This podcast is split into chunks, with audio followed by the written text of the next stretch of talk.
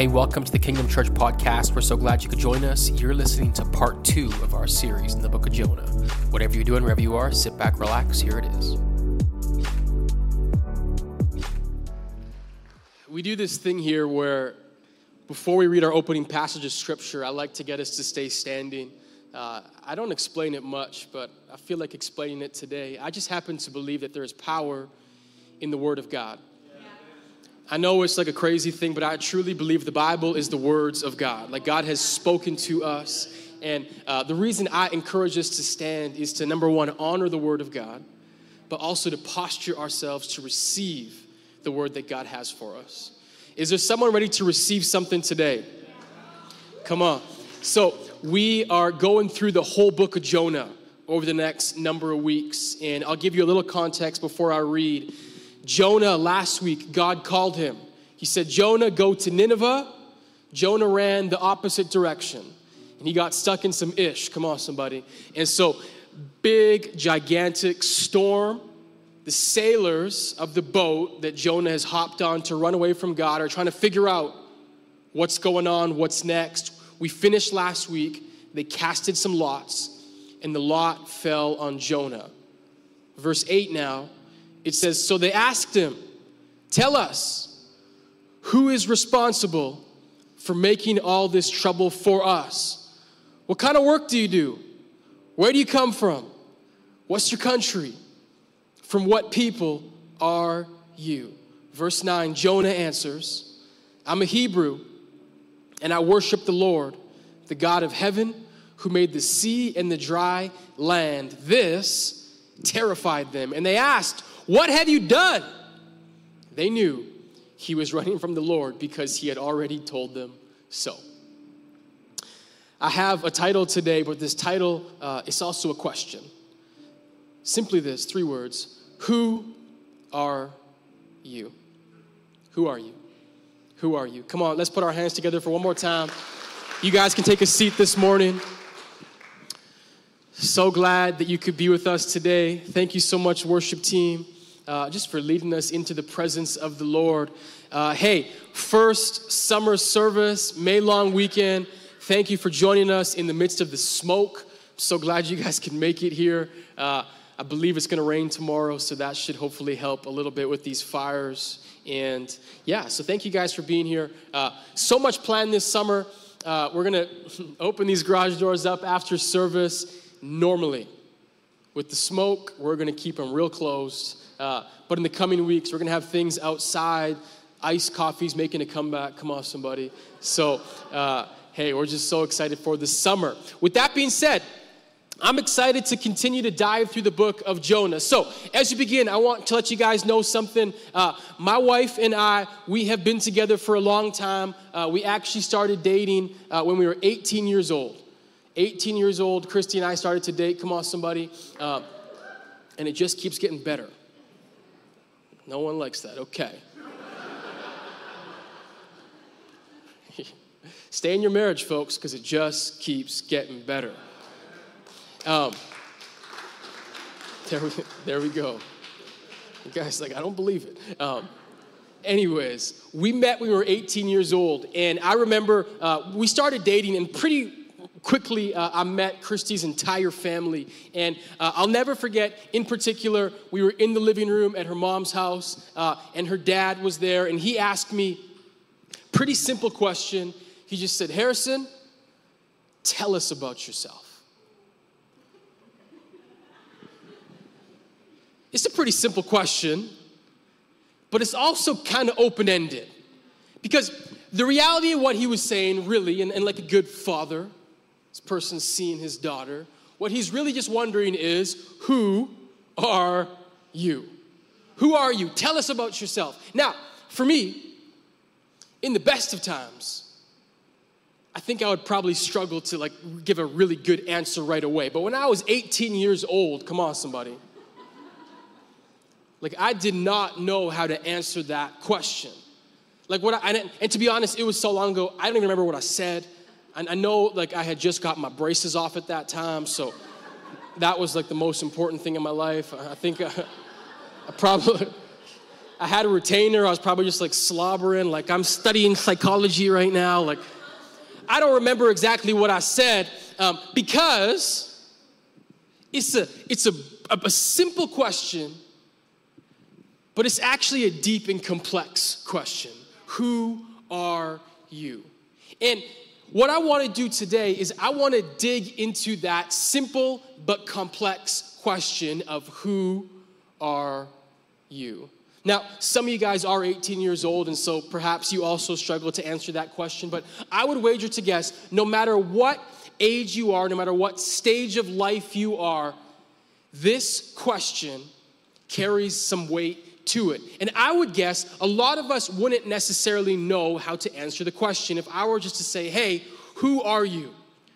Tell me about yourself. Now, a lot of us are like, well, I know exactly what I would say. Like, I'm a teacher, or I'm, I'm a dentist, I'm X, Y, Z. But I want you to kind of like strip back those like career things or like your hobbies, your interests. Like, imagine you couldn't say any of those things in terms of what you do. Imagine you could tell no one what you do.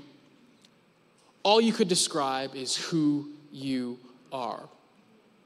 I would wager to guess many of us would struggle to give an answer to that question. But what I want to suggest today is that this small question has major implications for our lives. And I would go on to suggest this question of who we are, who am I, is perhaps the most important question we will ever answer in our lives.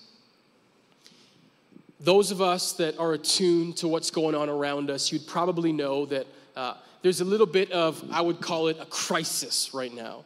There's a crisis of hopelessness. There's a crisis of, of a lack of identity, of a lack of purpose. There, you guys have probably met more people than ever that are just like, you know what, I'm struggling. What I want to suggest is that beneath it all, because again, we have a whole bunch of reasons for why we think we're struggling, I would suggest as a whole, one of the reasons that as a culture, specifically here in the West, that we are struggling with hopelessness, with loneliness, with depression, with anxiety, all of these things, I would suggest a lot of it comes down to this idea that we don't know who we are. And so what I want to do today is I want to dig into that question because I have a pretty simple premise. Who I am determines how I live. Who I am determines how I live. And so we're going to go through Jonah in order to answer this question of who we are. You guys ready? Yeah. Everyone awake today? Yeah. Smoke's on in your lungs. You guys can still give Jesus praise. Come on, a couple people. We're, I'll get you guys going today, hopefully. So we're in the book of Jonah. Last week, again, kind of just recapped it there, but God has given Jonah a message. Go to Nineveh. Jonah runs the opposite direction to Tarshish. And what we said is that when God calls you to do something, if you run in the opposite direction, you will always get stuck in some ish. I found out not everyone was as intelligent as I had hoped. The ish is a play on words for Tarshish. More you know.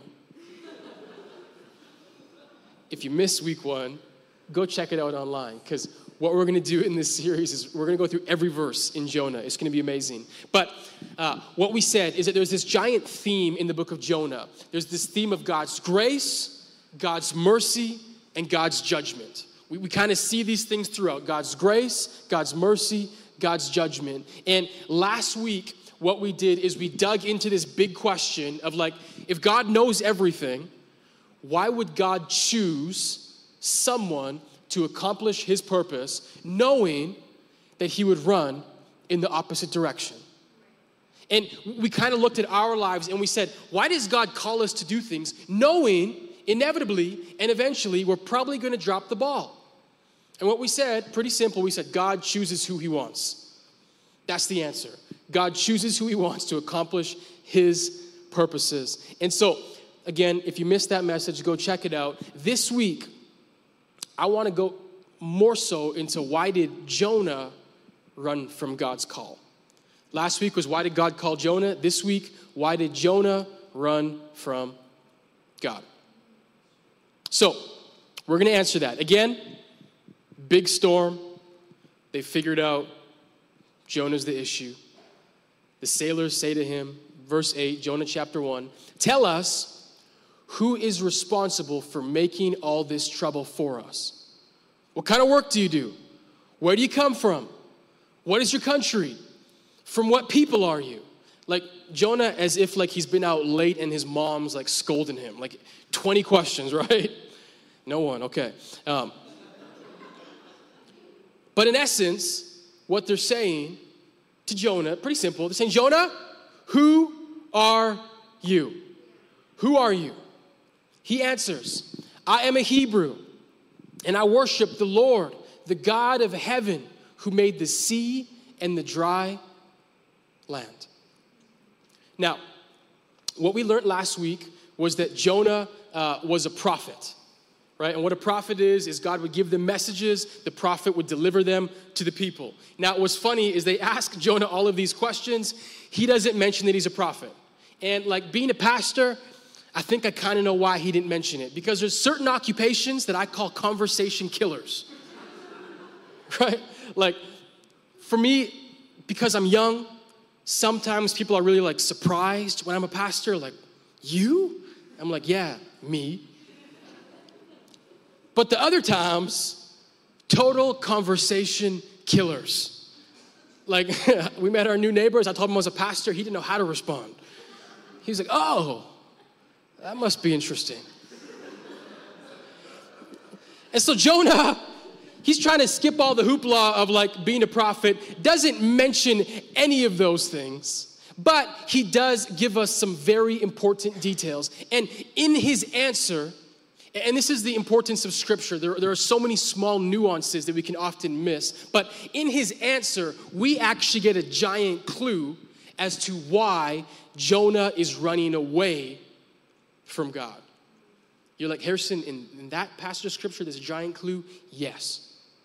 Now, to be honest, chapter four of Jonah helps it really make sense. But you guys all read it last week, right, for your Mother's Day homework?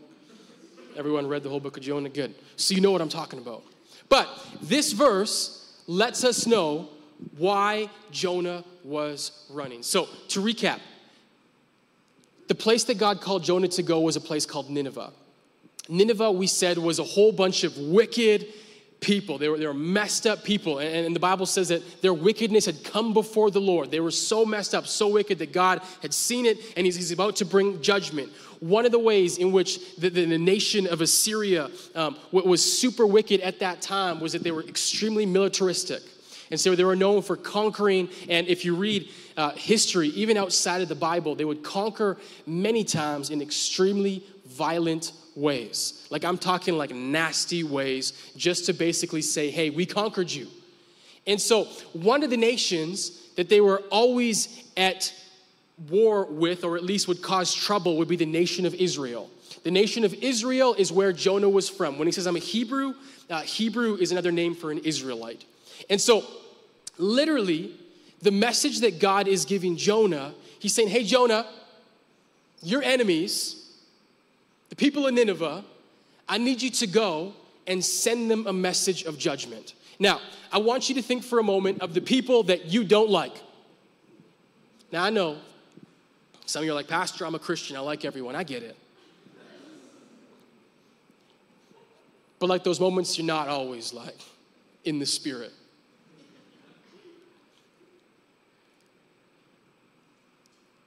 If you had to go say something to them, like, I don't want to talk to people, but if you had to say something, like a message of judgment might not be the worst thing. Like, I'm going to tell these people they're going to hell. Come on, somebody. Like, like, let's go. But this is important. We talked about this last week.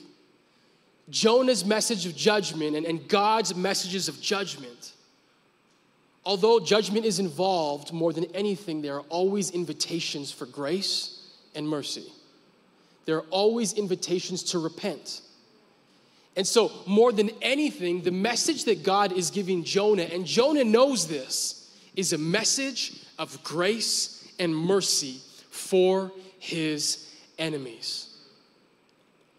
And Jonah, you need to understand, he didn't want these people to receive grace and mercy because these people were his enemies. You need to understand something. Grace and mercy is amazing until the people that you don't want to get grace and mercy get grace and mercy.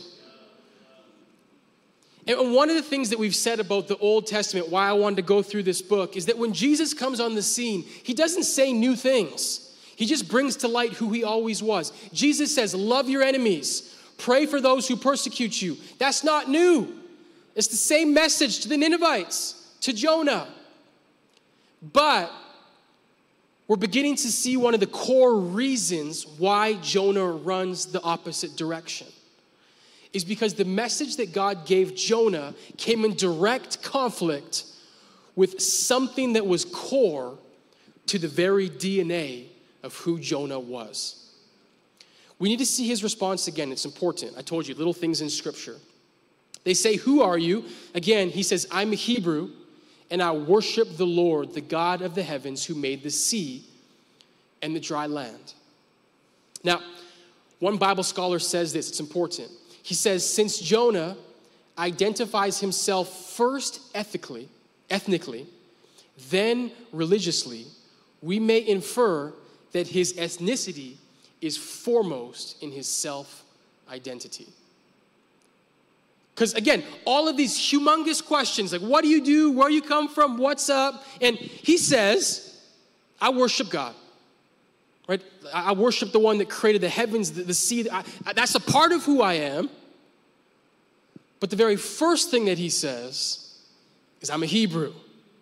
Right? I'm an Israelite. And, and so for Jonah, what was primary, what was foremost in who he considered that he was, was his ethnicity. And so what this meant is that Jonah worshiped and followed God. It just wasn't the most important thing in his life. Is, is anyone listening today? Because maybe there's someone here today that you worship. I follow the Lord. But there's something else in front of that. I'm a Hebrew. You see, up until this point, and granted, we don't know a whole lot about the life of Jonah. He shows up in the book of Second Kings, that's it. But he's a prophet. And for him, being a prophet, he's used to relaying these messages that say, hey, you need to repent, you need to turn your ways, otherwise judgment is coming. And for Jonah, when he was speaking to his people, he was totally okay to preach those messages if it meant that his people would turn their ways. But the moment God says, hey, I want you to go outside of your people, I want you to go to outside, not just like of those who you're comfortable with, but I want you to go to the opposite end of the spectrum. Suddenly, Jonah's core identity was challenged. And here's one of the things I want us to understand today as we get going. As you follow God, he will always challenge the core of who we are. And so for him, for Jonah, and I think for us, it's easy to be faithful to God until it interferes with the bigger part of who we are, until it gets in the way of who I really am. So I want to do two things today, two things. I want to talk about the need for identity, and I want to talk about the problem of identity.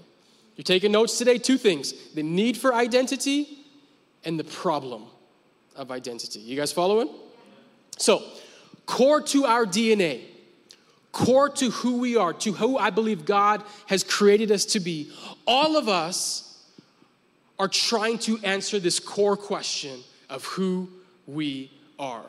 Core to the D N A of humans is we want to know, we need to know who we are. I want you guys, the next time you go home, it's a long weekend, so some of you like twelve hours, but the next time you start watching that Netflix show or movie, I want you to understand that in pretty well every single show that you watch, either the, the main subplot, the main, the main plot of the movie, or at least the primary subplot will always have something to do with identity. It'll always have something to do with the core character trying to figure out who they are. And the movies that we like the best generally are the movies with the greatest character development. In other words, we like to watch stories of people trying to figure out who they are. Y'all know This Is Us, remember that show? It's all about who we are. That's why you like it. That's why you cry. Because like, I see myself.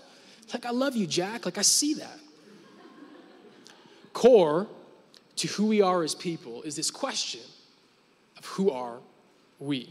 And as parents to children, one of our core jobs, at least at the beginning, is we shape and help understand for our children who they are. One of the very first things that we do as parents is we name our kids. Now, as life goes on, your name becomes not necessarily even really a part of your identity. However, when you're young and at the beginning of our lives, our names are foremost to our identity.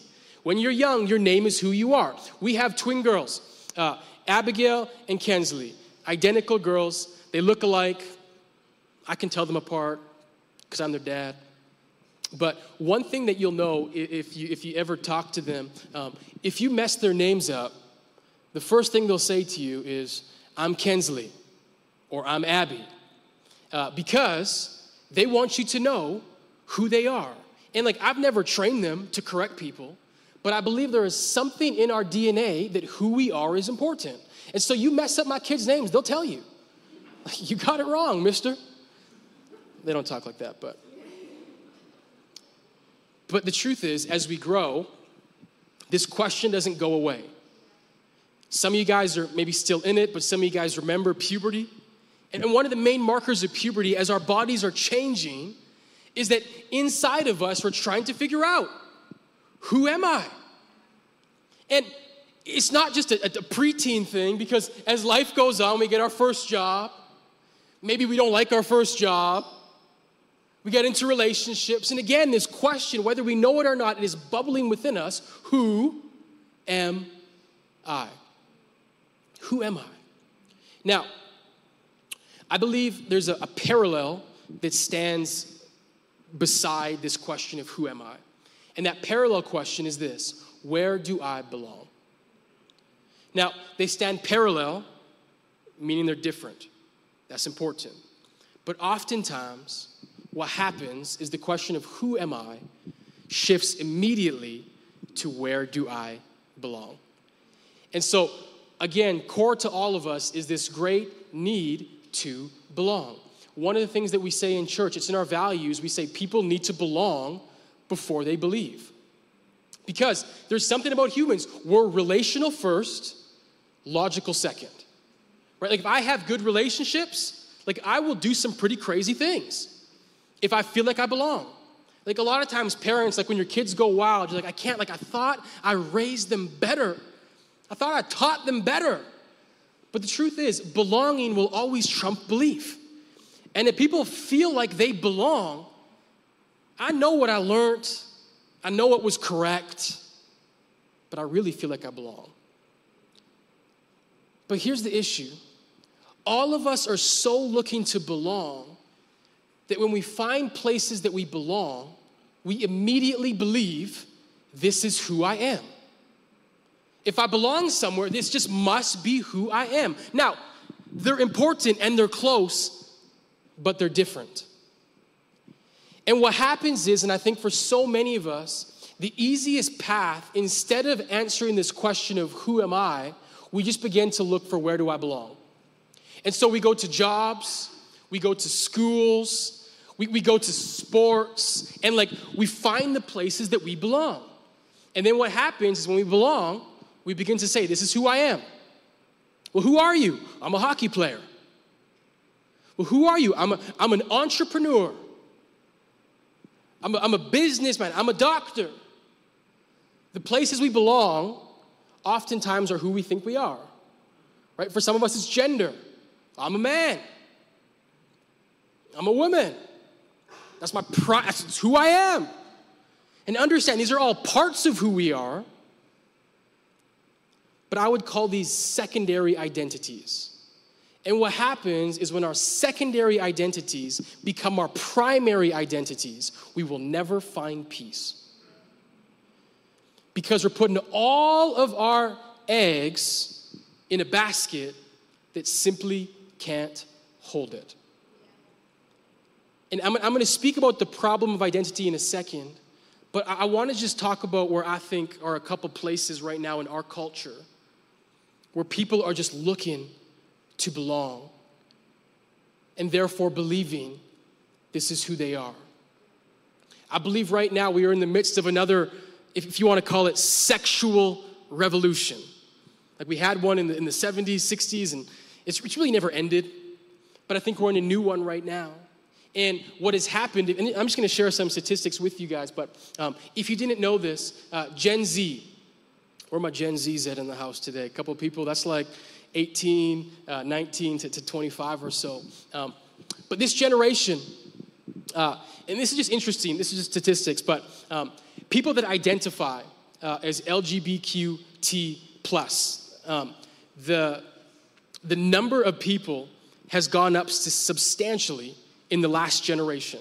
The highest generation ever was millennials uh, at six percent, and this was in twenty fourteen. Today, uh, for Gen Z, twenty percent of people identify as such. And I think one of the things that statistics show us is trends. And what I believe is one of the reasons that this number is going so high is because for a large group of people, they are finding a place where they feel like they belong. And as I said, belonging is extremely, extremely attractive. But what happens, and, and, and that, that was just a stat that I have um, for that in particular, but all of us in different areas looking for places to belong. This happens in churches, right? Denominations. And a lot of times, if you've been in denomination world, your denomination can, can triumph like your allegiance to Jesus. Like, I'm a Baptist. I'm a Pentecostal, like, and I'm not, I'm not ripping on any, I'm just telling you how we work as people. We, we look for places that we belong. Now, whether it's church, whether it's sexuality, whether it's gender, whether it's hobbies, whether it's work, the issue is this. All of these things will never answer the core question of who we actually are because we're searching for something different. These things are parts, but not the whole. And so, what's the need for identity? Super simple. We all need to know who we are. What's the problem? We choose the wrong things as our primary identities. And when we choose the wrong things as our identity, what I call secondary identities, we will always feel like we're missing something. So, two things, two problems in particular when it comes to identity. Um, number one, every false or secondary, if you're taking notes, however you want to say it, every false or secondary identity promises more than it can deliver. I, I want you to think for a second. What do we say about romantic relationships? We say, I'm looking for my soulmate. If I can just find my soulmate. I know y'all watch The Bachelor still, whatever season we're on.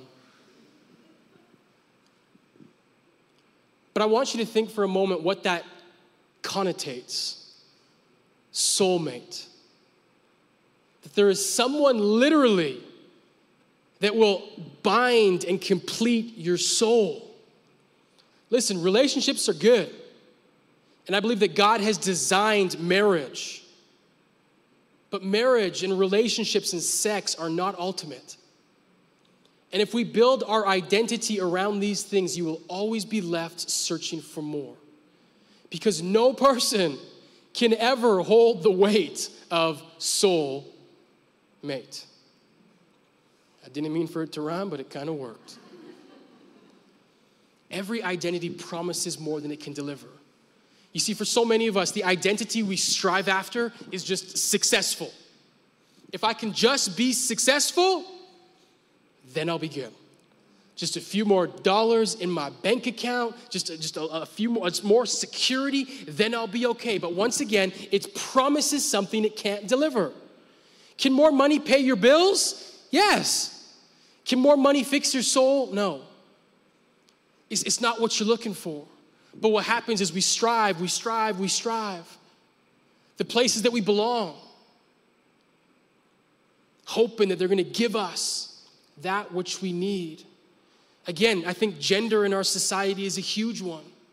People are trying to figure out, what, what, what gender do I fit in? Do I fit into my gender or, or a different gender? Here's the truth. Gender is a part of who we are. It's not the whole. And what happens, listen to this, when we make it the whole, when we make it the ultimate, you'll never fit in. Because you're looking to something to complete all of who you are, but I don't check off every single box. But I want you to understand something, especially in the realm of, of, of all that stuff we're talking about. When it comes to who we are in every circumstance, God doesn't make mistakes. God never makes mistakes. Everything about you is created the way in which God intended it to be created. And so what that means is for all of the things that we are looking for to fulfill, who am I? It's nothing out there. It's nothing different that's going to give you what you're looking for. I think this happens a lot of times in politics. We got an election coming up. I'd ask who you're cheering for, but we don't need to get into that this morning. But a lot of us say, man, if my party just wins, like, then life will be good. Then, then I'll have peace. Then I won't get stuck in this mess. For some of us, the identity that we hold on to is brokenness.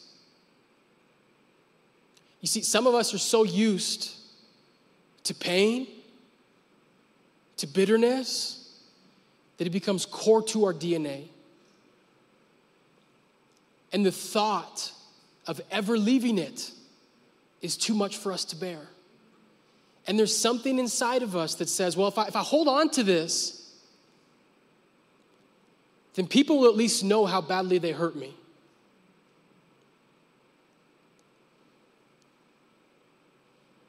But I want you to understand that bitterness is promising more than it can deliver. It's never going to bring you freedom.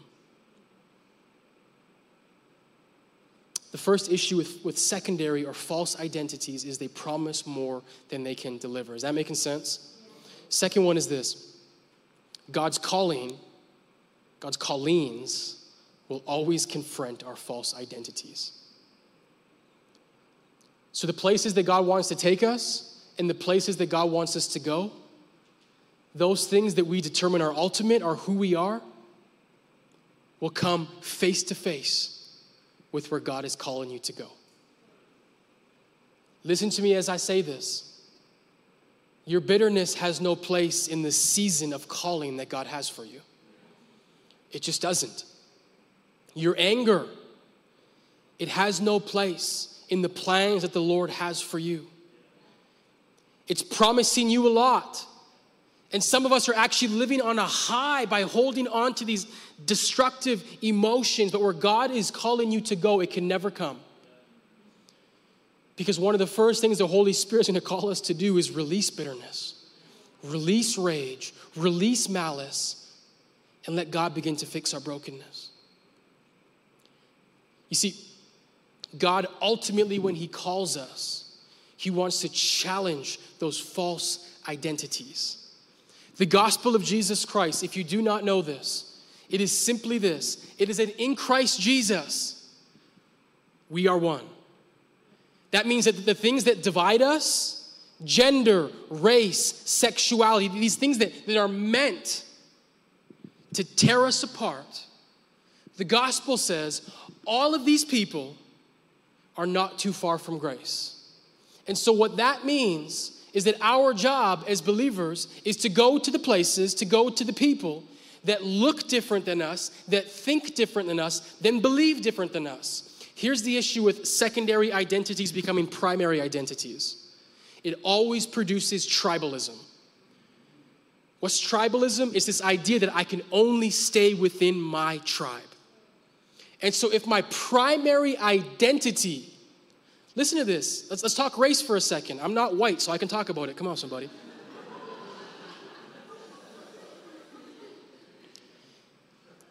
You can love your race, except if you're white. It's true, right? Um, but what happens is this. If your primary identity is Indian, or like me, Scottish,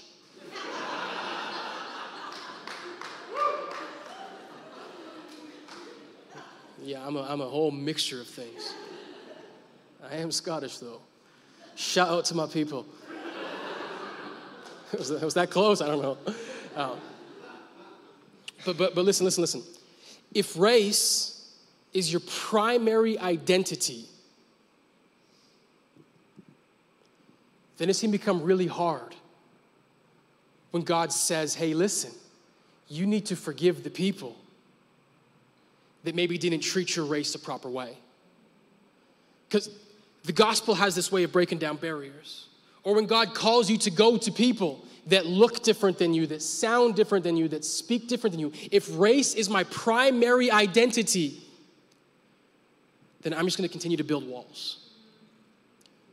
And the gospel doesn't say there is no race. Like we, we are created different. The gospel doesn't say there are no genders. There are genders, there are races. But these are not our primary identities. And the gospel brings us up to this level playing field. And what God wants to do is God wants to tear down these false identities. So here's the question. Your primary identity, time and time again, comes down to what you worship. So what are you worshiping? If I'm worshiping the God of success, the God of gender, the God of race, the God of sex.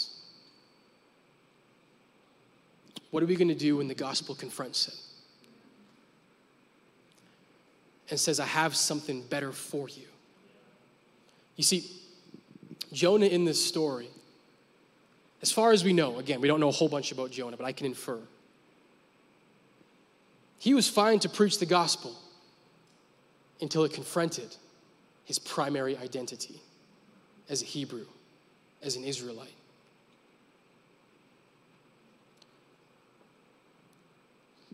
And the gospel has this way of tearing things down and showing us who we really are. Now, Jonah, I told you in this story, he's an interesting character because he's kind of the villain. But then he's kind of the hero, and he's kind of the villain. We're going to see the hero side for a moment. Jonah chapter one, verse eleven, it says, the sea was getting rougher and rougher. So they asked him, what should we do to make the sea calm down for us? L- listen for a second. If you feel like your life is not getting better and better, but rougher and rougher, it could be that God's trying to get our attention. To let us know maybe you're running from the very thing that God's calling you to do. Or maybe you've built your identity on a faulty foundation. A lot of times, as I said last week, the ish that we get stuck in is God trying to get our attention. So Jonah says, verse twelve, this is where things shift. He's been running. Now he says, pick me up and throw me into the sea. It'll become calm. I know that this is my fault. This great storm has come upon you because of me. It's my fault. Instead, the men did their best to row back to land, but they could not, for the sea grew even wilder than before. So they're like, we're not throwing you overboard, bro. Like, and they just kept going and going and going. And I, I don't know, you know, how how how prophetically Jonah's asked, like, um, operating here. If God has said, you know, throw yourself overboard, or if Jonah just knows common sense, like, I'm the issue, I gotta go.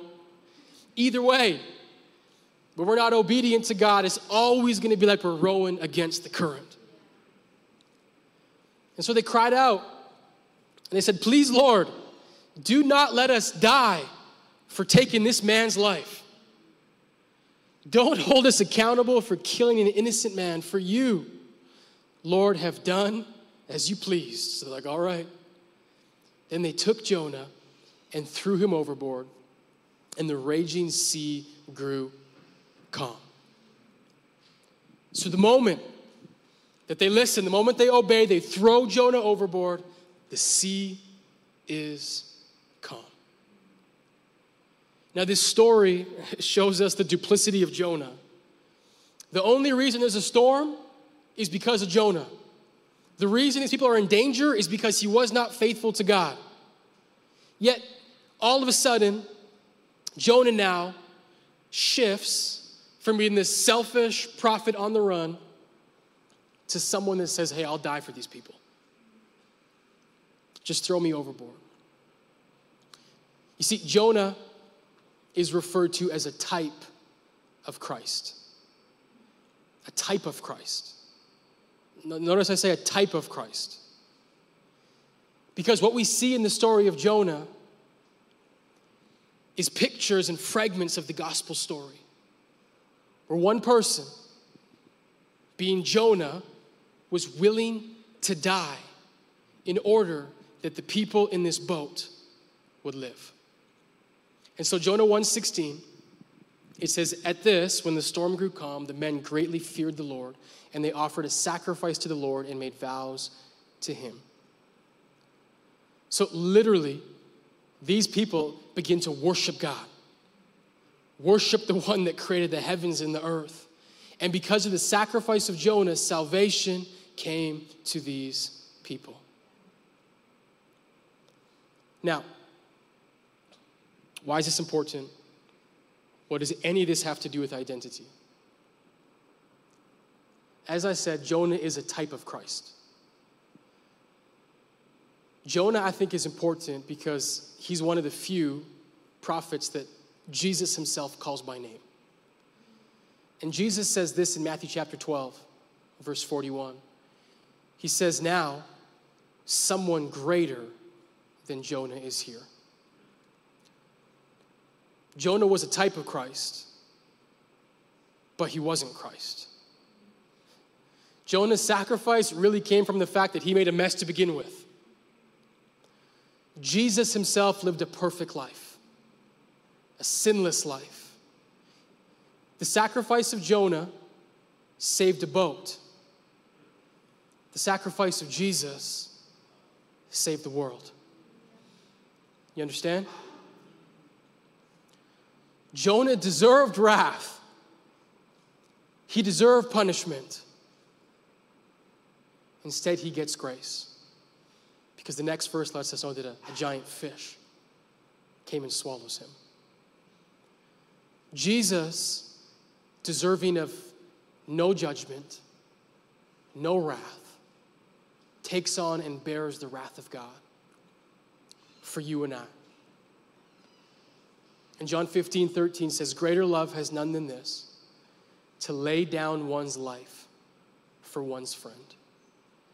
And so Jesus, this person who ultimately gave everything when he deserved none of it, shows us a picture of love. You see, I've talked a whole lot about the secondary identities. But perhaps the question you've been asking yourself is the same question that I started off today. Saying, Harrison, if I'm none of those things, who am I? I came here today to tell you I believe from the Lord that your ultimate and primary identity is simply this. You and I are sons and daughters of the God of the universe. And the God of the universe loved his son and loved his daughters so much that he decided to die for each and every one of us, to show us how much he truly cared for us. And so I want you to understand something. Your primary, your sole identity is simply this: you are a child of God. That's it. Come on, somebody.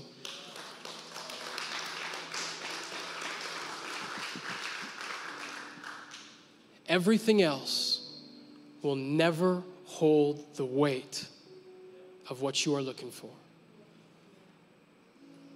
I'm a pastor, but that's not who I am. I'm a child first. I'm a father to some kids, but that's not who I am. I'm a child first. I'm a child of God.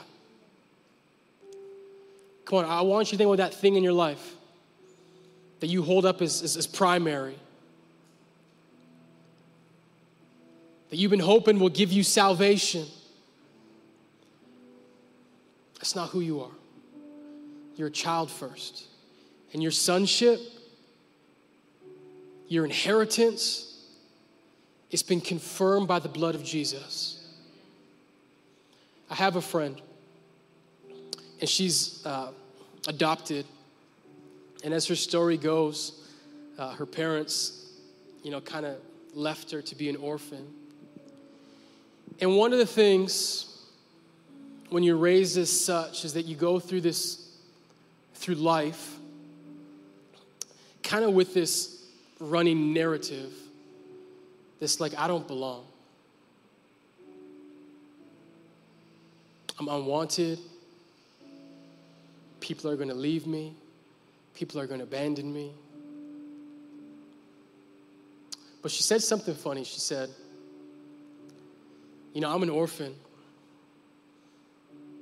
She said, but I'm not alone. She's like, because until God adopts you into his family, he said, we're all orphans. And so I want you to understand something. Maybe the reason that you've been going through life with that mindset of I'm unwanted, I'm unseen, I'm not cared for, tossed to the side, overlooked, abandoned. And maybe for some of us, some people in the natural on earth have made you feel that way. And for that, I'm truly sorry. But I want you to understand something. There is a God in heaven that through his son Jesus has paid the price to bring you into the family. And all God has in his family are sons and daughters. That's it. In the family of God, there are just sons and daughters. And so ultimately, I want you to understand the identity that you've been looking for is super simple. It's child of God. And I believe today, the Lord is extending an invitation for someone in this space. Come on, can we stand? Worship team, I'm going to invite you up here because we're going to sing. There's an invitation to enter into the family of God. You see, one of the beautiful things about Christianity is that Christianity is one of the only identities that isn't achieved, it's received. Most of what you've done in your entire life, you've had to achieve it. I want you to understand here today, there's nothing that you have to do to enter into the grace of Jesus other than say yes. There is an identity that is waiting for you simply to be received.